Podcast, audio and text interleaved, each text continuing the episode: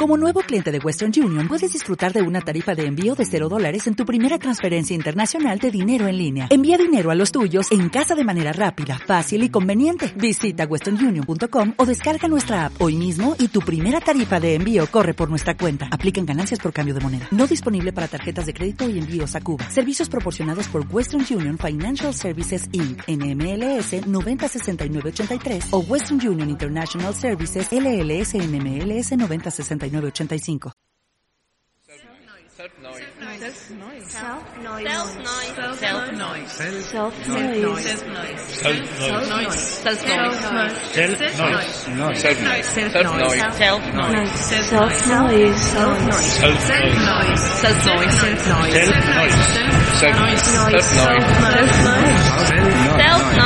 Self-noise.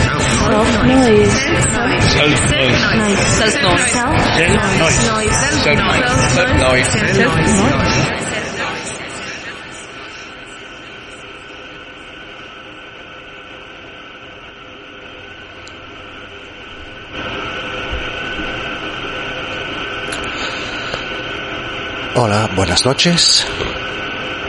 Ah, esto es Self Noise, un programa de radio dedicado a la fonografía social y la investigación sonora militante.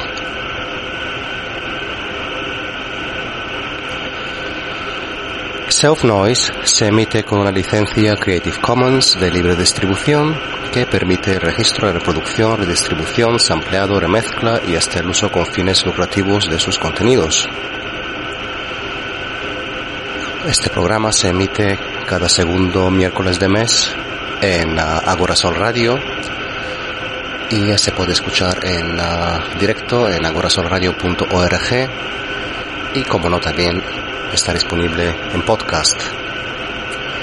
Este es nuestro séptimo programa regular y en este programa nos queríamos acercar al fenómeno de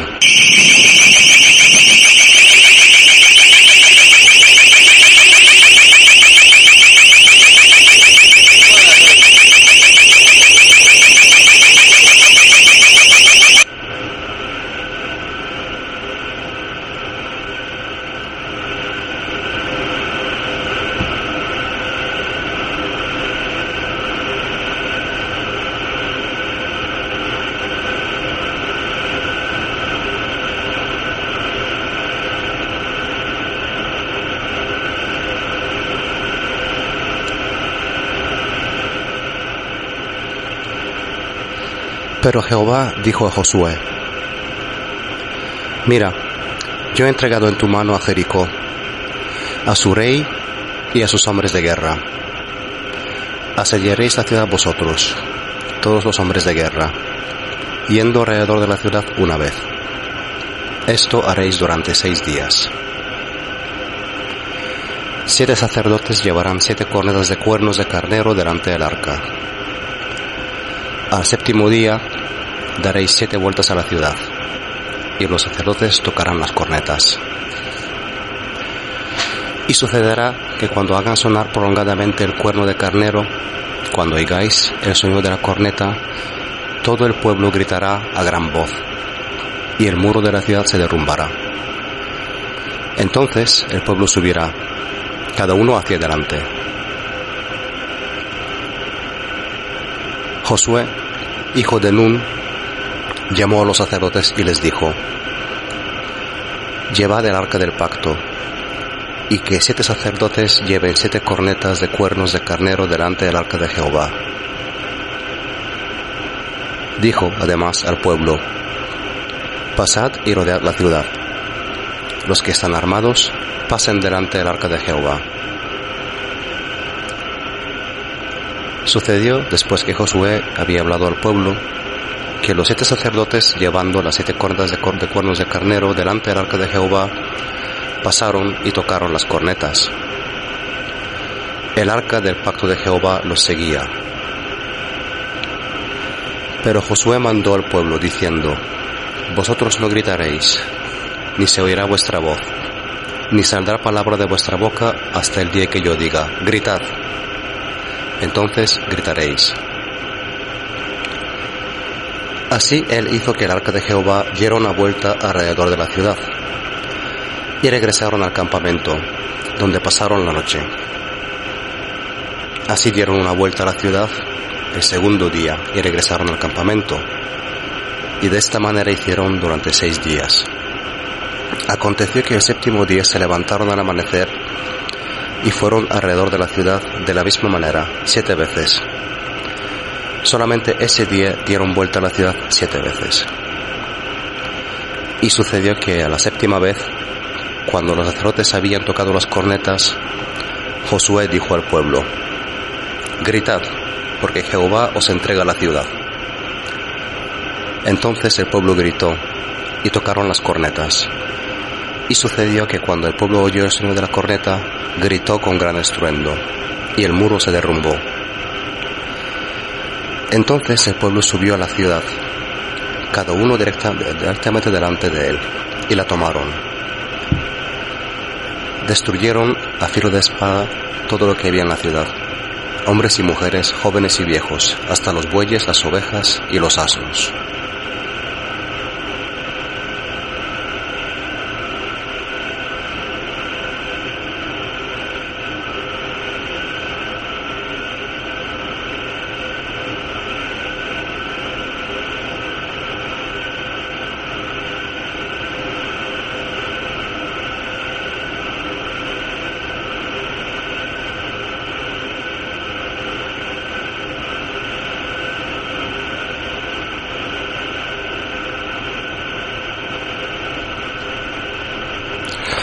Esto era de Hebreos 11:30.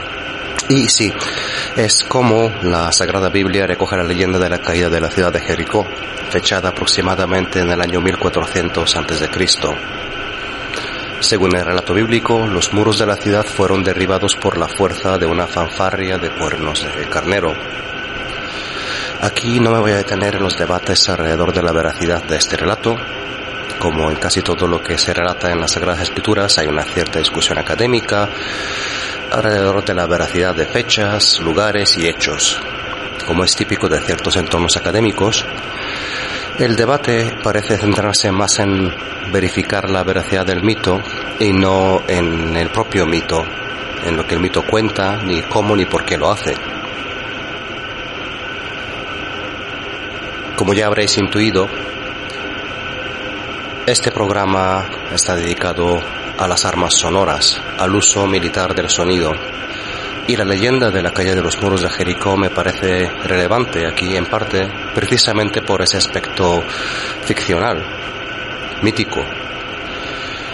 El hecho de que en el imaginario común existiera esta posibilidad de pensar que el estruendo de una fanfarria pudiera llegar a tener suficiente fuerza como para echar abajo los muros fortificados de una ciudad.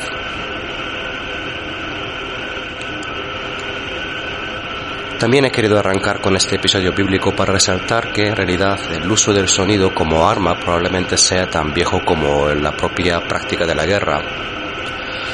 Aunque aquí me voy a centrar en episodios más recientes, lo cierto es que en prácticamente todas las culturas conocidas y todos los momentos históricos que conocemos, mm, el sonido siempre ha sido una parte importante en el arte de la guerra.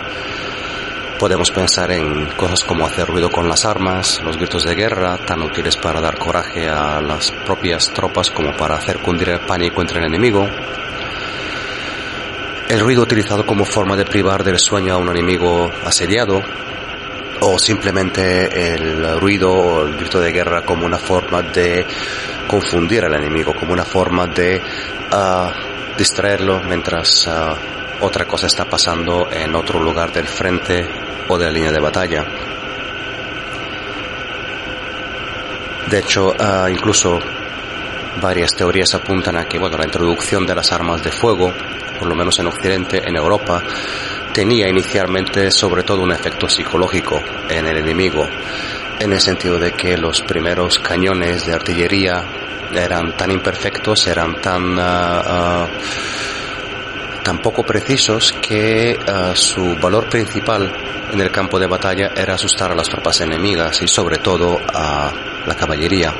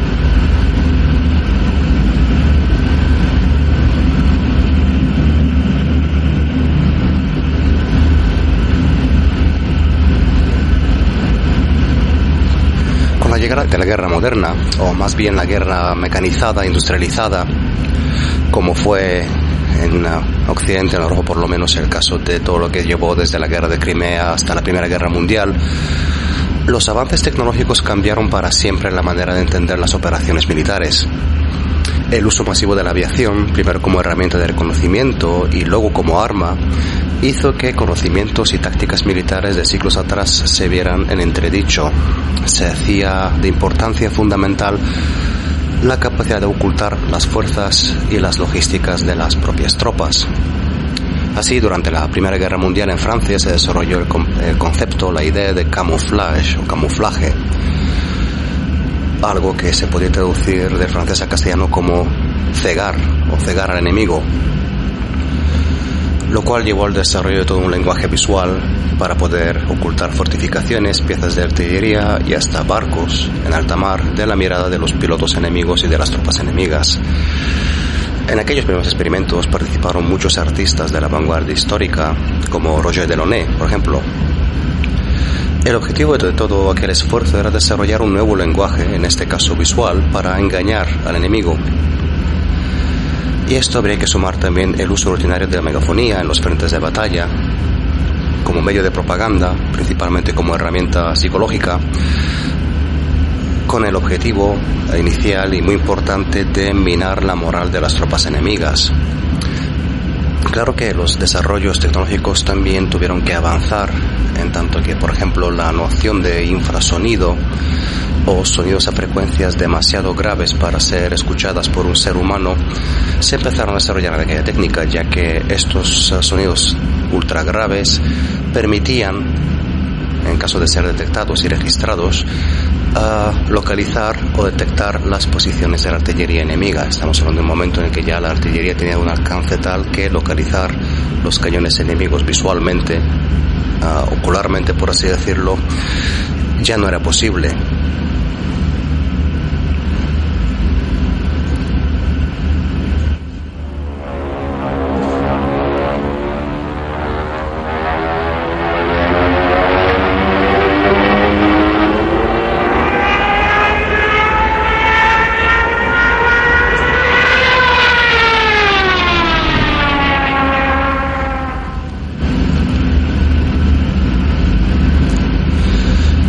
Efectos psicológicos de las nuevas armas sobre las fuerzas enemigas seguían siendo relevantes. Desarrollado y prototipado durante el periodo de entreguerras, el famoso bombardero alemán Junkers Ju-87, más conocido como Stuka, fue diseñado para poder realizar un tipo de ataque de bombardeo en aquel momento casi imposible de repeler por las defensas antiaéreas y muy complejo de realizar para los pilotos. Se trata del uh, conocido bombardeo en picado, con el avión acercándose casi verticalmente sobre su objetivo. Ahora bien, la lógica convencional nos diría que la mejor manera de evitar que un ataque sea rechazado sería no permitir que el, enemigo darse cuenta de que el Stuka se acerca a su posición. Bien, pues curiosamente un rasgo muy característico y muy conocido, uh, muy reconocible de este avión era que incorporaba unas sirenas de viento que se activaban durante su descenso sobre el blanco. Sirenas que emitían un aullido y que los propios aviadores alemanes apodaron, curiosamente, las trompetas de Jericó.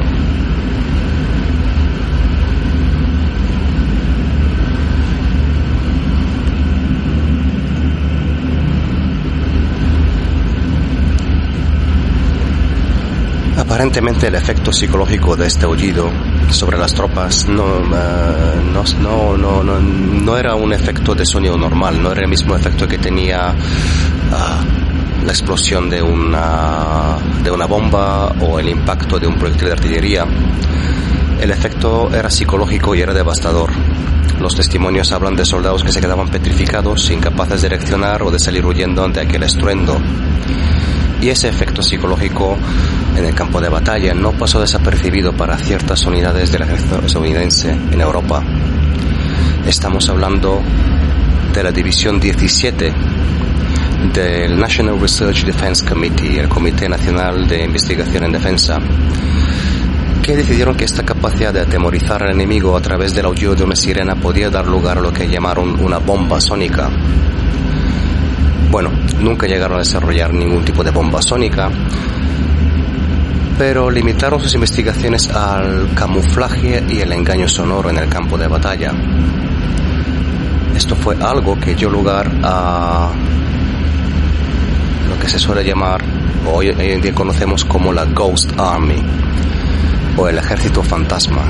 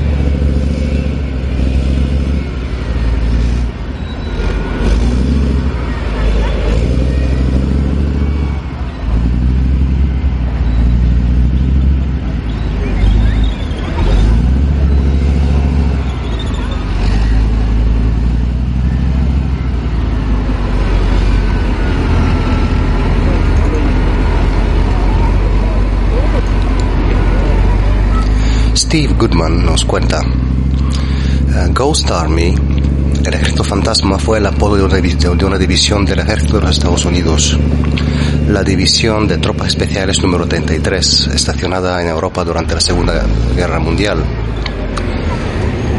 La división consistía en artistas que fabricaban camuflaje, equipamiento militar inflable para engañar al enemigo, así como ingenieros de sonido y radio que usaban equipo desarrollado por Bell Labs. El objetivo de la Ghost Army era convencer al enemigo a que reaccionara contra la presencia de un ejército fantasma inexistente, usando los sonidos de infantería, tanques y aviones aterrizando, para permitir que las unidades reales maniobraran en otro lugar del frente. Aparte de la Ghost Army, la División 17 estaba trabajando en un proyecto conjunto entre la Armada y el Ejército de Tierra basado en los efectos fisiológicos y psicológicos sobre soldados en combate. Una investigación organizada por la compañía de telecomunicaciones Bell y que consistía en un equipo de fisiólogos e ingenieros de sonido que incluía a Harold Burris-Meyer, el inventor del entonces reciente sistema de sonido estereofónico muy novedoso empleado en Fantasia de Walt Disney. En un fragmento de archivo de una película sobre el entrenamiento de soldados durante la Segunda Guerra Mundial, se ve a un ingeniero haciendo un remix, una mezcla de efectos de sonido. Sonidos como los de una excavadora, la construcción de un puente o una columna de infantería armada. Los discos que utilizaba formaban parte de la emisora experimental del ejército y se estaban regrabando con grabadoras de alambre. En la película se ve al ingeniero mezclando los efectos de sonido usando tres giradiscos.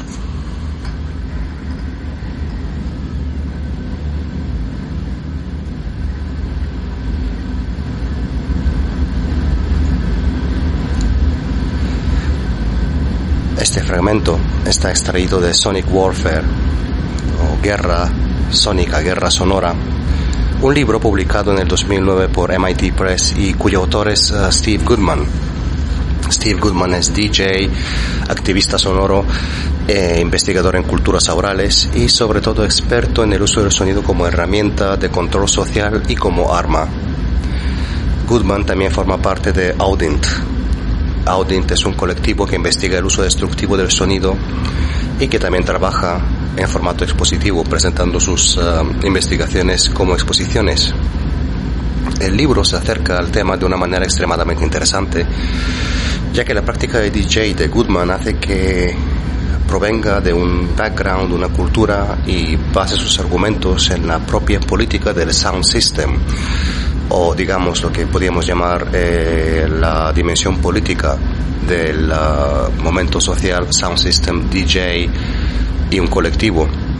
Esto le permite abarcar desde usos experimentales del sonido en campo de batalla, como el, y también el uso normativo de fondos sonoros o MUSAC en lugares de trabajo y centros comerciales. Al mismo tiempo, la metáfora del sound system le permite articular también algunas líneas de investigación en lo que podrían ser ciertas tácticas de resistencia sónica. No puedo sino recomendar este libro encarecidamente, creo que casi en su totalidad está disponible en Google Books, uh, no existe traducción al castellano que yo sepa, y en este programa nos vamos a referir a esta publicación en numerosas ocasiones.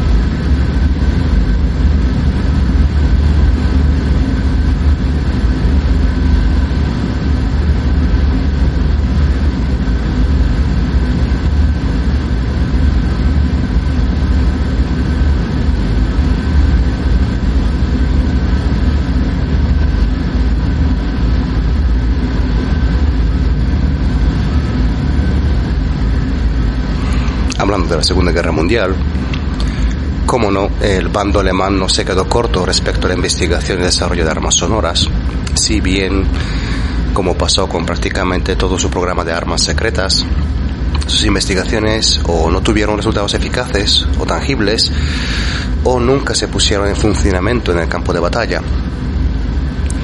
Llama la atención el caso del Dr. Zippermeyer.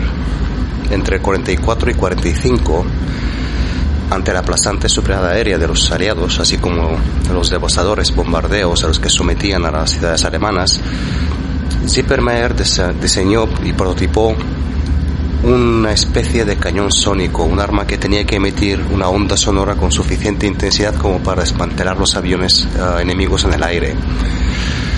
Aunque el prototipo funcionó en tierra, nunca fue capaz de emitir una onda sonora a suficiente altura, a suficiente distancia como para poder ser útil en el campo de batalla. De hecho, uh, conocemos uh, este experimento únicamente por el prototipo que uh, ya abandonado y prácticamente hecho pedazos se encontraron los soldados norteamericanos y también algunos documentos que certifican que efectivamente se estaba pensando en armas sonoras de defensa antiaérea en la Alemania de la época.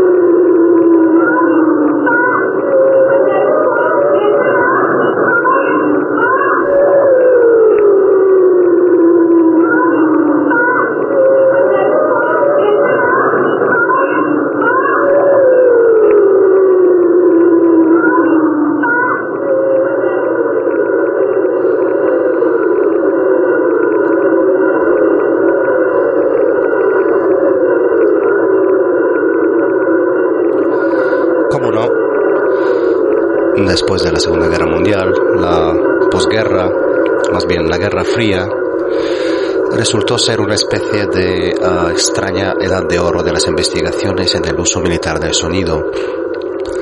Debido a su carácter secreto, la información disponible sobre esas investigaciones, experimentos y prototipos es escasa y muchas veces escasamente contrastada, dando lugar a una ingente cantidad de teorías de conspiración y mitos urbanos. Pero en algunos casos sí tenemos constancia de usos reales y de información contrastada sobre el uso de armas sonoras en escenarios bélicos. Quizás recordéis aquella escena de Apocalypse Now en la que la escuadrilla de helicópteros del excéntrico coronel Kilgore ataca un poblado vietnamita emitiendo las Valkyrias de Wagner a todo volumen desde altavoces montados en las aeronaves. Pues bien, en 1973, eh, durante la guerra de Vietnam, una unidad especial del ejército de los Estados Unidos, llamadas PSYOPs, o Psychological Operations, operaciones psicológicas, desarrolló la llamada Urban Funk Campaign, una línea de trabajo e investigación en guerra psicológica que empleaba un dispositivo sonoro para bombardear las posiciones del Vietcong, no con bombas sino con sonido. El dispositivo en sí fue conocido como el Sound Curdler. Se trata de un oscilador de bajo consumo de energía que emitía frecuencias entre 500 y 5000 hercios a un volumen de unos 120 decibelios. Cuando digo 120 decibelios, habría que puntualizar que el umbral del dolor acústico se sitúa en unos 110 decibelios y que un avión a erección despegando genera unos 112 ah, decibelios de sonido cerca de la pista. O sea, cuando hablamos de 120 decibelios estamos hablando de un arma sonora realmente dañina. Eso sí, la Urban Funk Campaign no utilizaba solamente frecuencias en esto, también siguió explorando otras formas de acosar al enemigo y llegó a usar esas armas sonoras no solo como armas de agresión, sino también como armas psicológicas en un proyecto llamado Wandering Soul o El alma errante. Los ingenieros de sonido de esta unidad norteamericana empezaron a generar ciertos montajes sonoros, sonidos experimentales, en buena parte basados en la música, el lenguaje, leyendas y mitos a los que habían sido expuestos durante su estancia en Vietnam. Así generaron un material sonoro de carácter fantasmal, siniestro, es lo que hemos escuchado hace unos momentos. Unos extraños aullidos que se suponía tenían que hacer pensar a los soldados del Vietcong que estaban escuchando las almas errantes de soldados muertos en combate, a almas en busca de sepelio. Todo ello se basaba en una interpretación de la cultura vietnamita según la cual había mucha superstición local y había una superstición muy extendida en Vietnam en aquella época, eh, según la cual el alma de un cuerpo que no ha recibido un entierro adecuado está condenada a vagar por el mundo en busca de cobijo.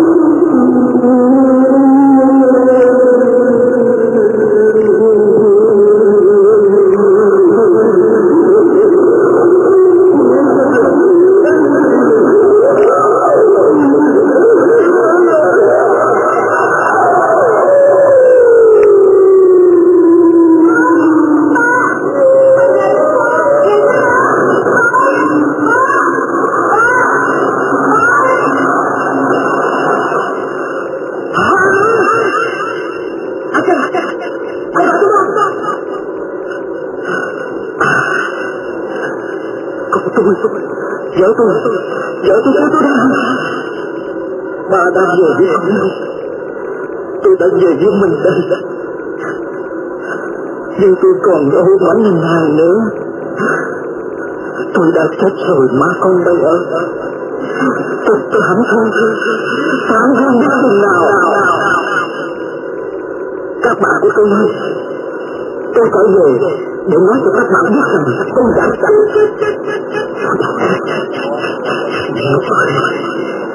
Địa ngục, cái chết thật là oan uống Tôi tưởng vô nghĩa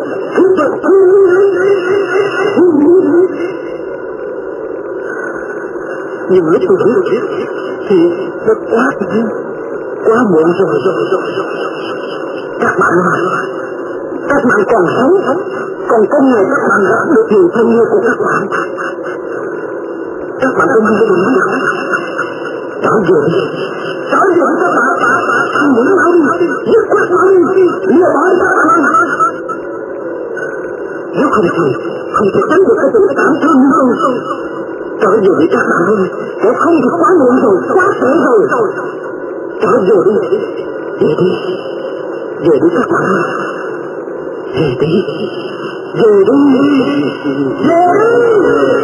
Về Más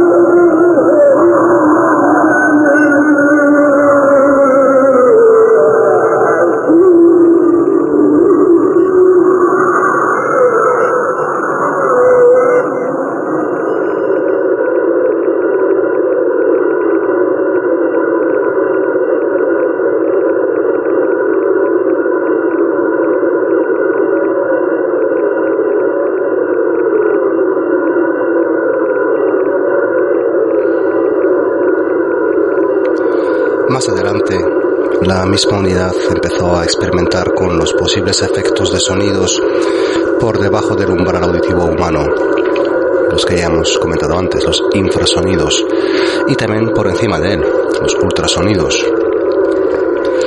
Para ello diseñaron otro dispositivo conocido como Squawk Box, que genera dos tonos de ultrasonido que a su vez producen una pulsación de 2 hercios una frecuencia extremadamente baja, esta última fácil de dirigir hacia un objetivo concreto a través de un sistema complejo de triangulación. Se cuenta que los efectos físicos de una frecuencia tan grave incluían náuseas, vómitos, exceso de salivación, dolor testicular, marea y puro dolor físico.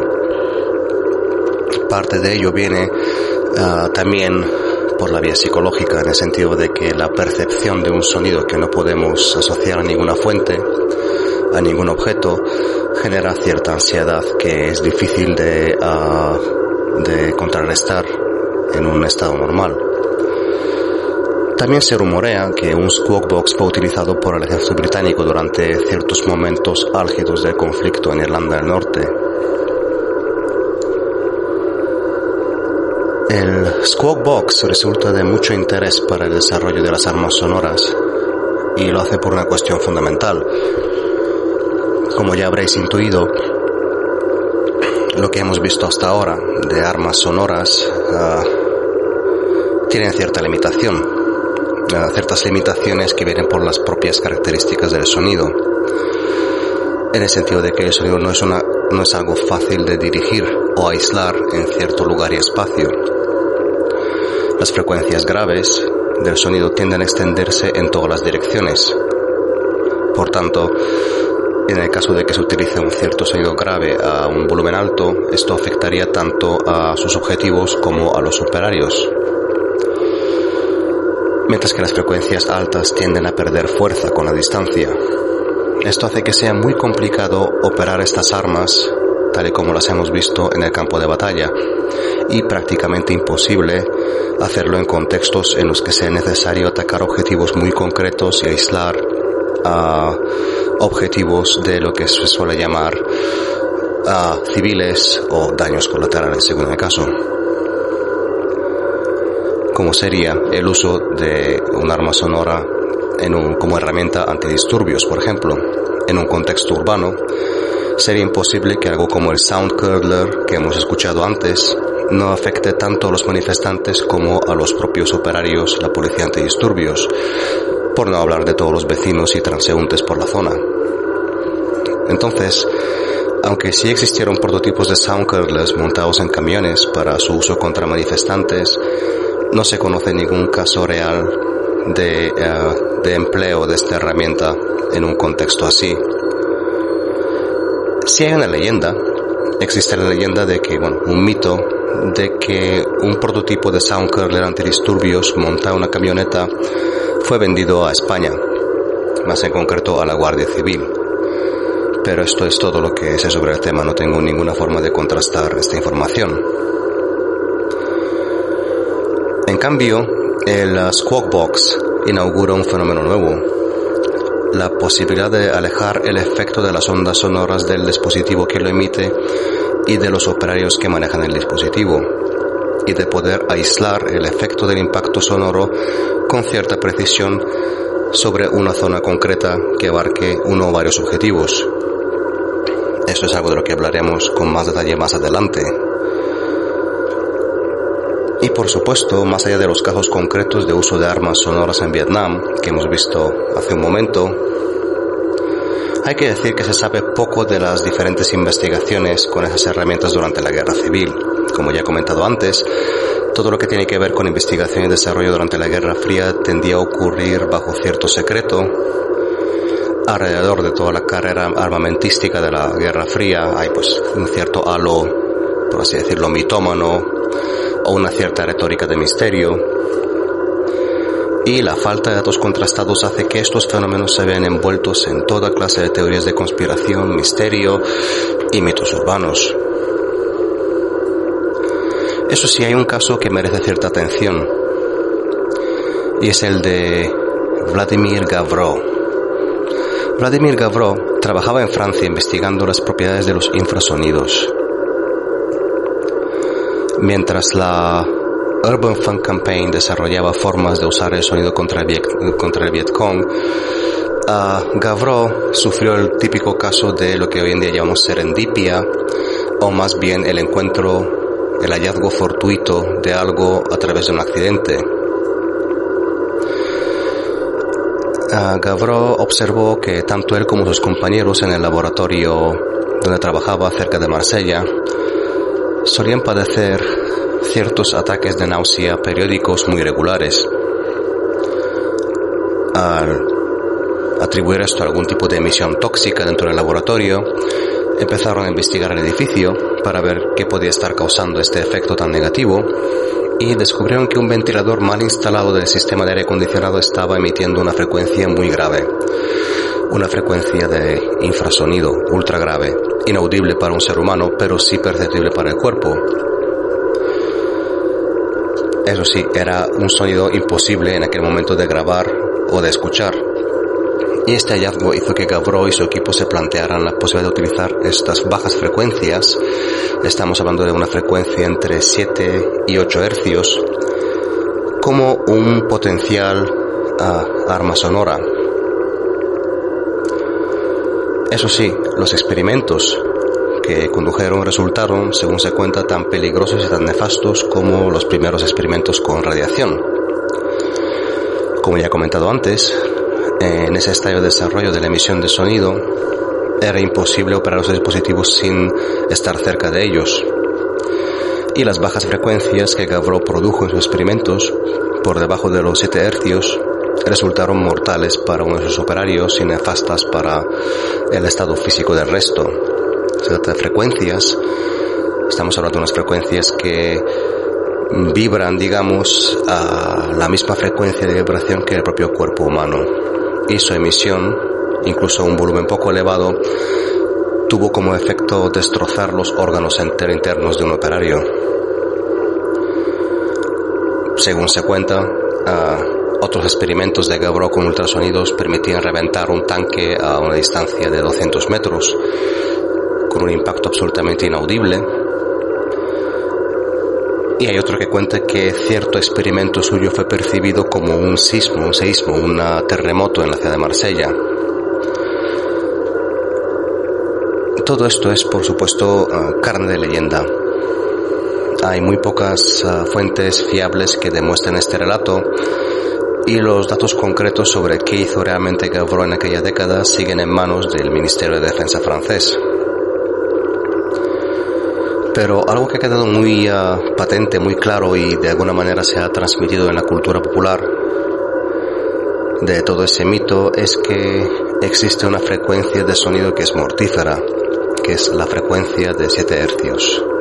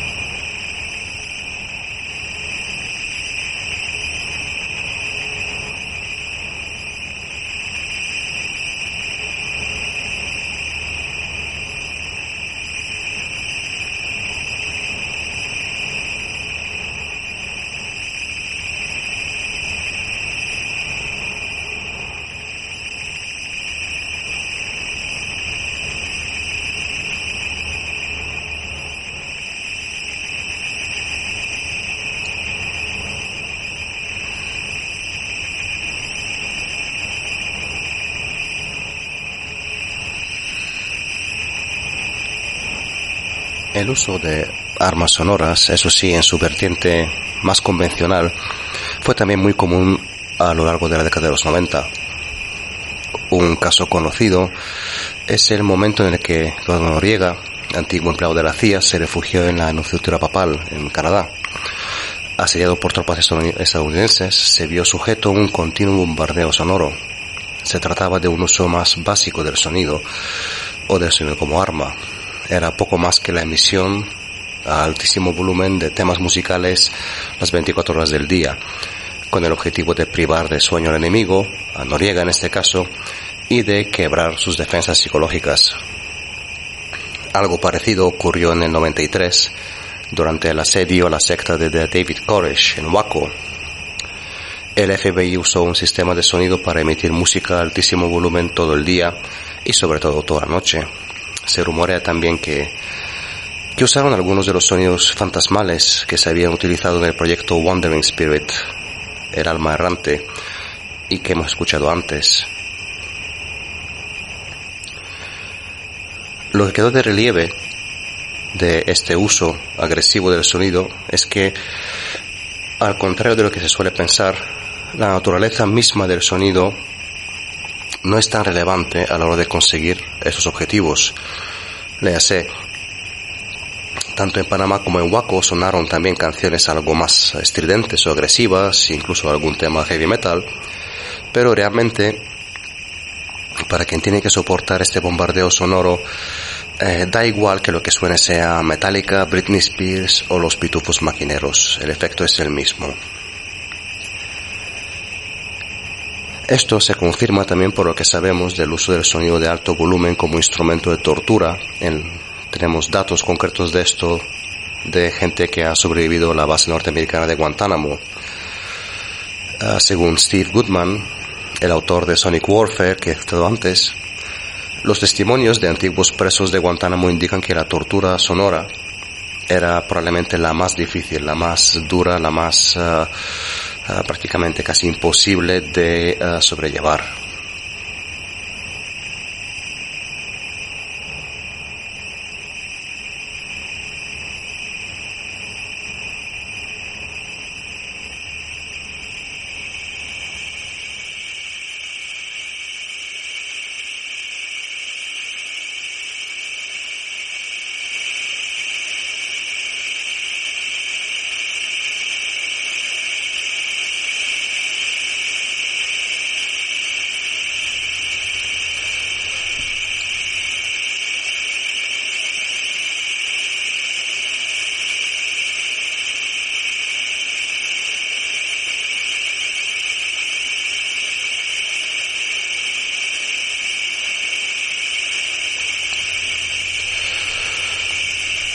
Ahora bien, hace pocas semanas, mm, el 17 de enero de 2014, en Barcelona, durante la concentración de apoyo a los vecinos de Gamonal, se pudo escuchar esto.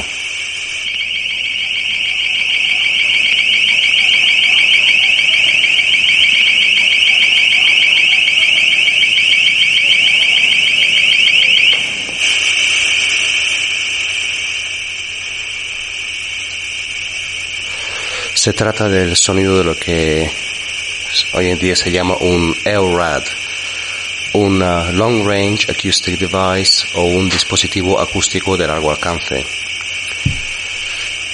Se trata de la última generación en armas sonoras y a diferencia de lo que hemos visto antes, en el caso del Soundcurdler o del uso de sonido en Panamá o en Waco, con un acercamiento al tema similar al del Squawk Box, eh, eh, se trata de un arma sonora que permite limitar el impacto sobre un espacio muy limitado y sobre todo eh, aislar a los propios operarios de sus efectos.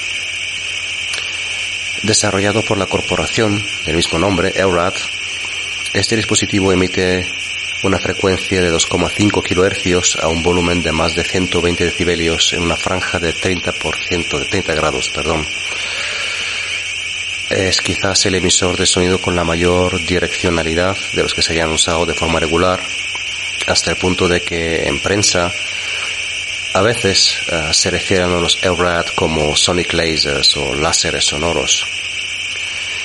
Y esta característica es la que hace que esta vez sí tenemos el caso de un arma sonora que se puede emplear contra manifestantes en concentraciones en espacios poblados, espacios habitados como espacios urbanos. Los EURAD son conocidos como armas no letales. La propia corporación que los produce insiste que, bueno, no tienen que emitir solamente frecuencias, también pueden emitir uh, sonido grabado o voz y que realmente no son armas. Más bien son dispositivos de comunicación a larga distancia. Bueno, con esta lógica también podemos decir que un cañón de artillería es un sistema de envío de paquetes urgentes.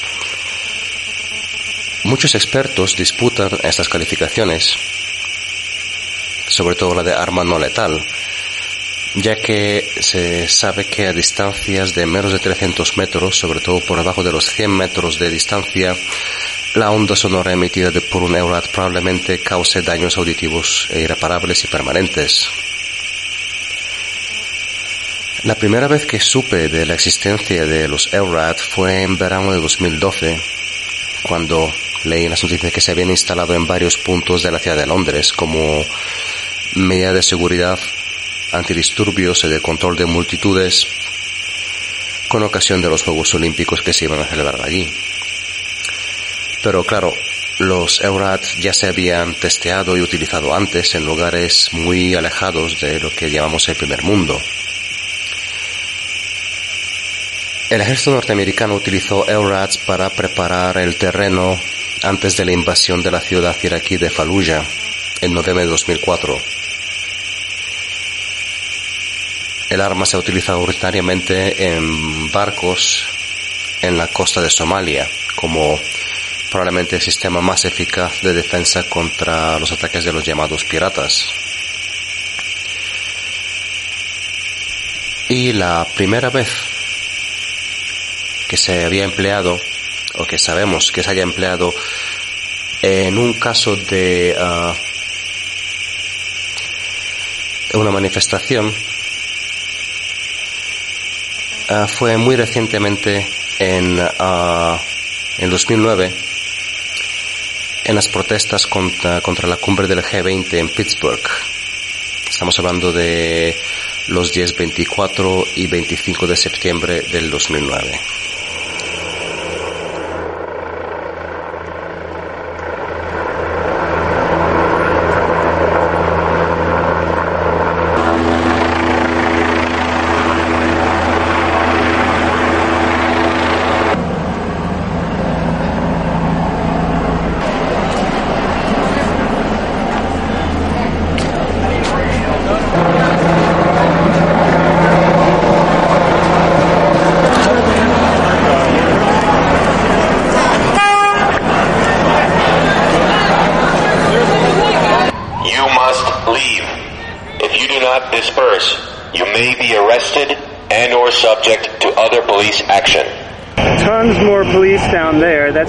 They just keep bringing them up. And they've got kind of a cross block street here, but it's not the best location because it's actually kind of on a it's on a uh, triangular corner. And so people can still get a little bit more leeway. This is going to be interesting to see what happens here.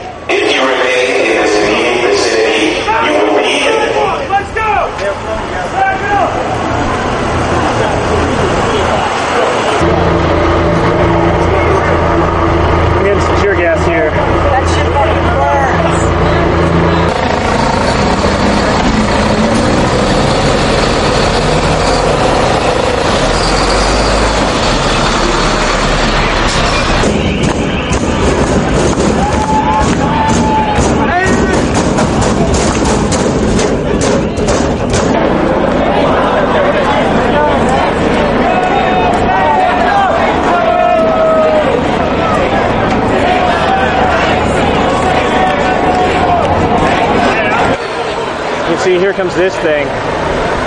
They're bringing it back up. Whenever By order of the City of Pittsburgh Chief Police, I hereby declare this to be an unlawful assembly.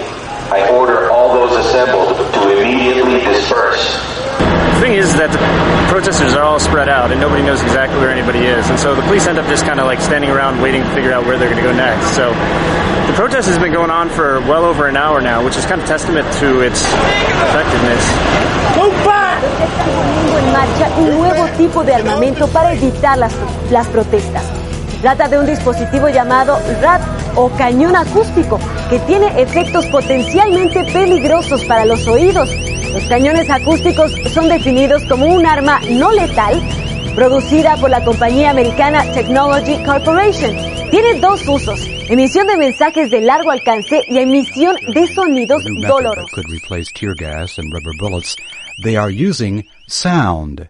Day to Day's technology contributor Sheni Jardin returns now with this report. This is a test of It's the a hot long-range morning acoustic at Edwards Air device Force Base in LRAD. Southern California. About a dozen guests from military and law enforcement agencies One acoustic device is gaining ground daily by being law enforcement's go-to choice for crowd control scenarios and search and rescue missions. That device is LRAD. I'm Terry Shepard, and this is Digital Justice.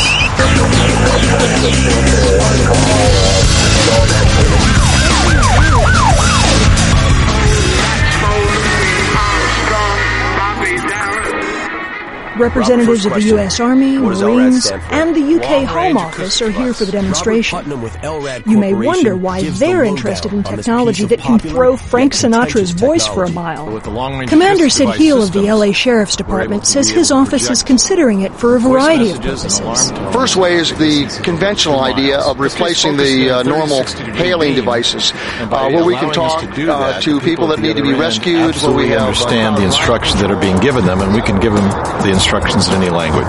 We have a highly intelligible, very robust product now that's being sold throughout the world to militaries, commercial security, maritime easiest security, me to explain and then it to you also for like uh, laser wildlife sound. protection and control. That's Von and for law Simidian of enforcement, HPV. they appreciate having He a explains device that that really magnets works for inside those devices Both can convert electrical cut. pulses into sound waves and aim them precisely So for thousands of feet. come about? The unit blasting us today is just a prototype, but Simidian says sonic technology has already proven useful for U.S. troops in war zones. So that if they want to speak or alert somebody, let's say in Iraq, that's coming too close to a checkpoint, and they want that person to stop, but they need acknowledgement, they can point it right at them, talk to them, and tell them, take damage to the another boat. And they had all this firepower on board, but they didn't know who these people were, so they couldn't take any action.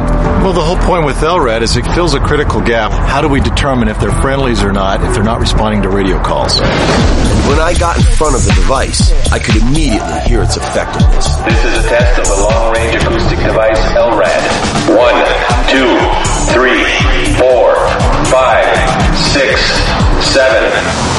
All right, guys, I have to say I'm a little worried walking up here like you're going to sneak in and turn it back on. Scott, you the operator network. Yeah, thank you. The Long Range Acoustic Device, or LRAD, It's a tone that's very, very irritating.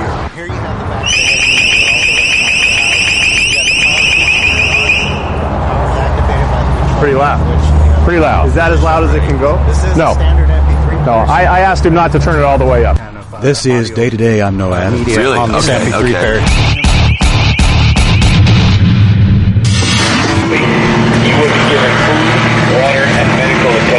Because it can broadcast effectively up to two miles away and very powerfully, you can mount it on helicopters, fly over and be able to broadcast messages to hopefully the people that you're trying to find. Cover a lot of area quickly rather than putting, in some cases, hundreds of people on the ground right. in the bushes trying to find people. And then for suicide situations from bridges or buildings, fire departments and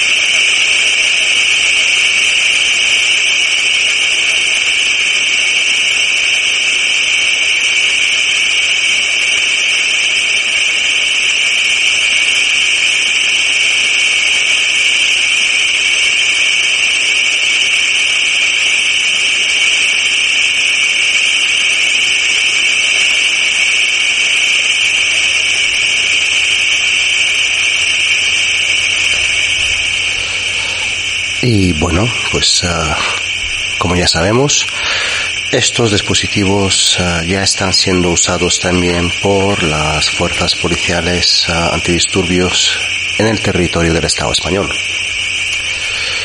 Fueron utilizados en Barcelona hace unas semanas. Eh, por lo poco que he podido ver en las imágenes recogidas en los medios, lo que ha sonado ha sido una, vamos, un trozo de vídeo recogido por un manifestante en ah, ah, aquel contexto. Así que tenemos ah, diversas fuentes sobre esos primeros usos de ah, armas sonoras antidisturbios en el Estado español. Ah, hay algunas imágenes del dispositivo, hay una en concreto en la que, por lo que puedo ver, se trata de un dispositivo un poco más pequeño.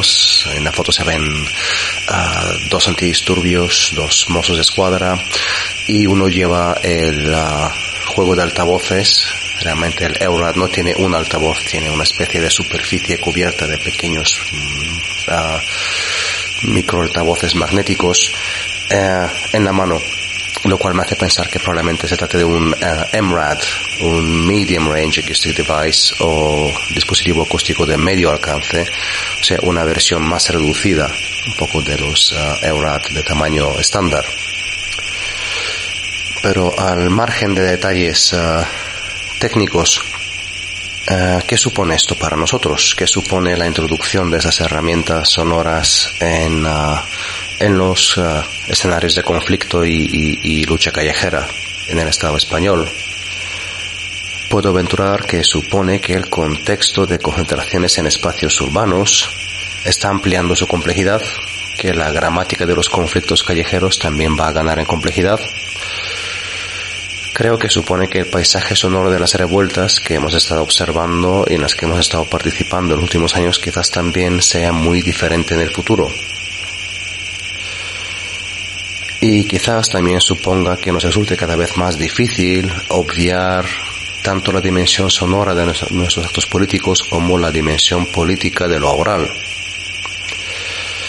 Quizás sea algo que nos obligue un poco por la fuerza a plantearnos cuál es la oralidad o cuál es el sonido de nuestras propias acciones políticas. Y eh, esto ha sido todo por hoy. Muchas gracias por escuchar a Self Noise. Os recuerdo que Self Noise se emite en Agora Son Radio cada segundo miércoles de mes.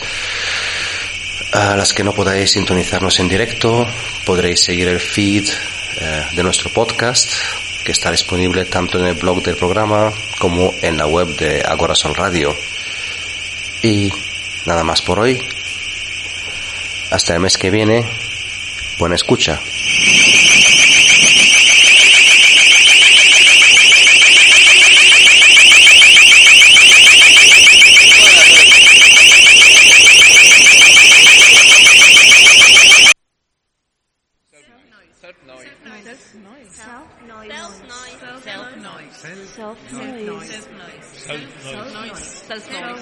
Self noise. Self noise.